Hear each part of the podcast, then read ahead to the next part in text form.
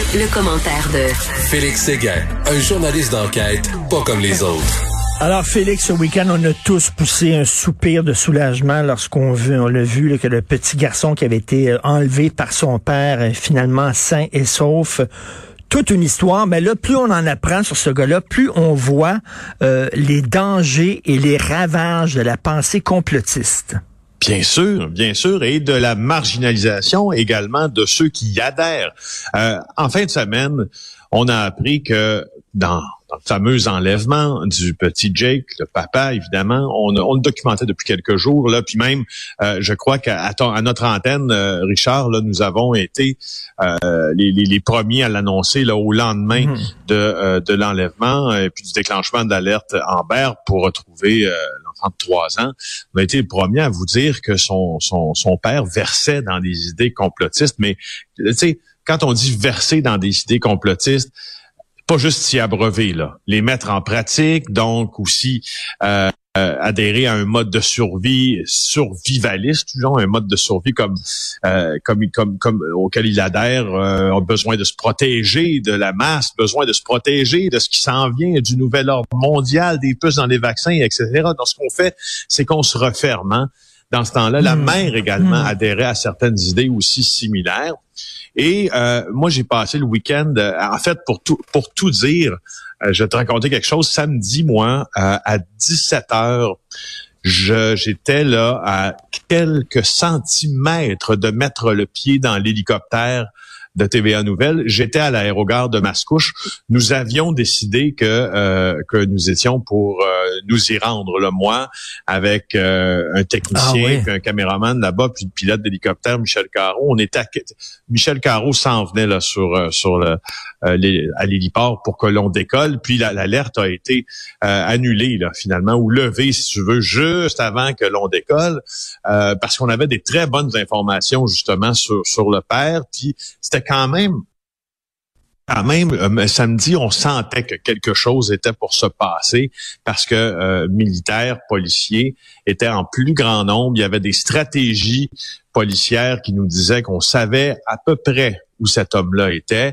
Ce qu'on ne savait pas, par contre, puis ce qui nous a vraiment surpris, c'est comment cet homme-là, qui avait qui était déménagé à Sainte-Paul depuis euh, peu, a réussi à quitter sa maison en VTT et y revenir et y revenir parce que c'est dans mmh. sa maison qu'il a été arrêté et y revenir pendant que les policiers gardaient presque toutes les résidences du ben village. ben oui. Ça, franchement, euh, la Sûreté du Québec n'a pas pu répondre encore à cette question-là. Puis moi, ça me, elle, elle, elle reste en suspens. Puis je me dis, mais mon Dieu, comment il a fait ça? Ben Oui. Un don d'ubiquité, ce gars-là, il peut pas, si je veux dire, il peut pas se, il peut pas se, se, transposer d'endroit en endroit euh, comme par magie. Alors, tu sais, ça nous supposait beaucoup de, beaucoup de questions. Écoute, laisse Arsène. C'est Arsène Lupin. Euh, écoute, mais tu vois à quel point là, ça prend pas de temps, hein, parce qu'on dit, euh, un de ses meilleurs amis est interviewé aujourd'hui dans le journal, euh, et, et, dit que, tu sais, une fois qu'il est tombé dans le complotisme, là, euh, ça, ça prend pas de temps qu'à un moment donné, tu tombes tête première là-dedans, puis tu t'isoles et, et tu, tu, tu, tu passes ton temps devant l'ordinateur à, à croire à des sornettes et tout ça, puis bon, est arrivé ce qui est arrivé. Là, il voulait sauver son fils d'un genre de fin du monde qui, qui l'attendait puis qui s'en venait. Oui, ça a des conséquences extrêmement néfastes, ça, ces, ces, ces, théories. Euh, on en riait beaucoup de ce genre de théories-là, mais on voit là qu'à un moment donné, il y a des gens qui sont qui sont malades, ils tombent là-dedans comme certains tombent dans des sectes. Oui, puis tu sais, les différentes études qui sont parues au début de la pandémie nous euh, nous ordonnaient presque là euh, à tous et toutes, surtout dans le monde des médias, de de tendre la main, si tu veux. Hein, à ce 15% de la population là qui qui serait tenté euh, à croire que la pandémie n'existe pas, que c'est une pandémie justement, à croire toutes sortes de sornettes euh, qui sont à l'opposé de ce que la science peut nous dire sur la pandémie. La vérité, c'est que ça heurte beaucoup, beaucoup euh, de journalistes puis de chroniqueurs comme toi aussi, parce que le, le, le job qu'on est habitué de faire, là, c'est un job de fait. C'est un job factuel, c'est un job de mesure euh, de, de, de, des déclarations de quelqu'un, puis les opposer à la science et tout ça, puis les opposer aussi même à leurs propres déclarations passées. Donc, il y a, y a comme un continuum euh, auquel les journalistes adhèrent, eux, qui fait en sorte que quand on entend des, des affirmations loufoques comme ça, ça nous heurte beaucoup mm. dans notre dans, le travail qu'on fait. Puis la réalité, c'est que moi, je, je ne suis pas convaincu que l'on peut convaincre peut-être une partie du 15% là, qui est susceptible d'adhérer à certaines idées. Ça, une partie, oui, mais je suis sûr qu'il y a un pourcentage que l'on pourra jamais convaincre. Quand tu décides que tu vas euh, que tu veux sauver ton enfant d'une fin du monde provoquée par la pandémie, etc. Là, la place euh, à, laquelle tu dois te rendre, c'est pas c'est pas dans une salle de rédaction, c'est pas t'acheter un journal, c'est à l'hôpital puis pour avoir des soins en santé mentale, tu comprends? Ben Donc moi c'est ce qui me fait c'est ce qui me dégoûte aussi dans ça.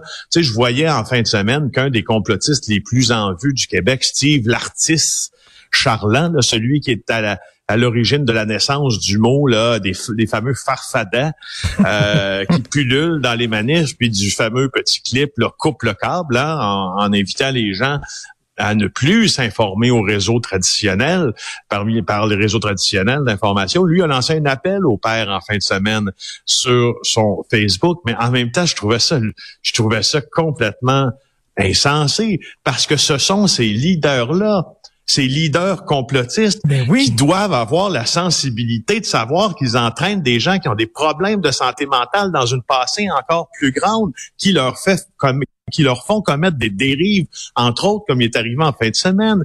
Euh, je, je, je, je, le climat actuel me rebute énormément quant, euh, quant aux complotistes. Je dois dire que j'ai mon j'ai un niveau de tolérance qui, qui, qui, qui, est plus là. Mais tu sais, t'en parles comme des gens malades, puis effectivement, tu sais, quand mettons t'es dépressif, visiblement ce gars-là était dépressif. T'es dépressif, tu perds le contrôle sur ton monde. Hein? Le monde te devient insensé, t'es tout seul dans ta dépression, et là soudainement, le complotiste te donne te donne l'illusion de comprendre le monde, d'avoir le contrôle de ta vie, de savoir, là, de, de comprendre des choses. Et s'accroche à ça vraiment comme des naufragés s'accrochent à, une bouée de sauvetage.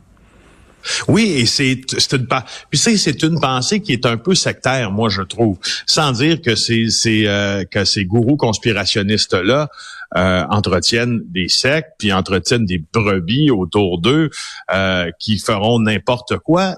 Il y a quelque chose que je remarque dans le discours de plusieurs d'entre eux, c'est que tu es avec nous ou tu es contre nous. Hein? Ben, je veux dire, il y a eu d'autres, on, parce qu'on parle du 11 septembre, il y a eu des politiciens qui l'ont dit ça avant, hein, d'autres nations. Vous êtes avec nous ou contre nous, mais dans le cas de ces gens-là qui qui, qui, qui véhicule des idées farfelues, je trouve que cette affirmation-là, cette tendance-là, à, à, à, être seul, à posséder mm. une certaine vérité, fait en sorte que certains, oui, gens qui ont des problèmes, peuvent s'y accrocher. Et je termine là-dessus en te disant que ces gourous conspirationnistes-là incitent également, appellent aux dons. Hein, quand ils parlent, faut jamais oublier ça, que quand les André Pitt, quand les, les Steve Charland, quand les Amélie Paul, quand les Dan Pilon de ce monde parlent à leurs ouailles, c'est aussi accompagné, puis Alexis Cossette-Trudel, c'est aussi accompagné d'un appel aux dons. Moi, oui, ça, je trouve que ça a des, qu'il y a des comparatifs légers avec des mouvements qui sont un peu sectaires. Tu sais, tu vois où je vais en venir. Là. Je dis, c'est pas, c'est pas la première mm-hmm. fois. C'est pas la première fois qu'on voit ça dans l'histoire moderne que des mouvements, exemple religieux ou un peu sectaires, euh, procèdent un peu de la sorte. Tu vois, je trouve qu'il y a des similitudes effrayante avec des gens qui ont commis des atrocités. Et je sens de l'impatience dans ta voix et on, le sent aussi l'impatience chez les médecins, chez les gens qui travaillent dans, le milieu de la santé, chez les journalistes aussi, tout ça on est un peu tanné de ce discours-là. Malheureusement, il va falloir vivre avec avec ça parce qu'une fois la pandémie terminée, ces gens-là vont continuer là, vont continuer à mener le combat contre les complots qu'ils voient partout. Malheureusement, ça fait partie de notre triste réalité. Merci beaucoup, Félix. Merci. Plaisir, au revoir. Bonne journée à demain.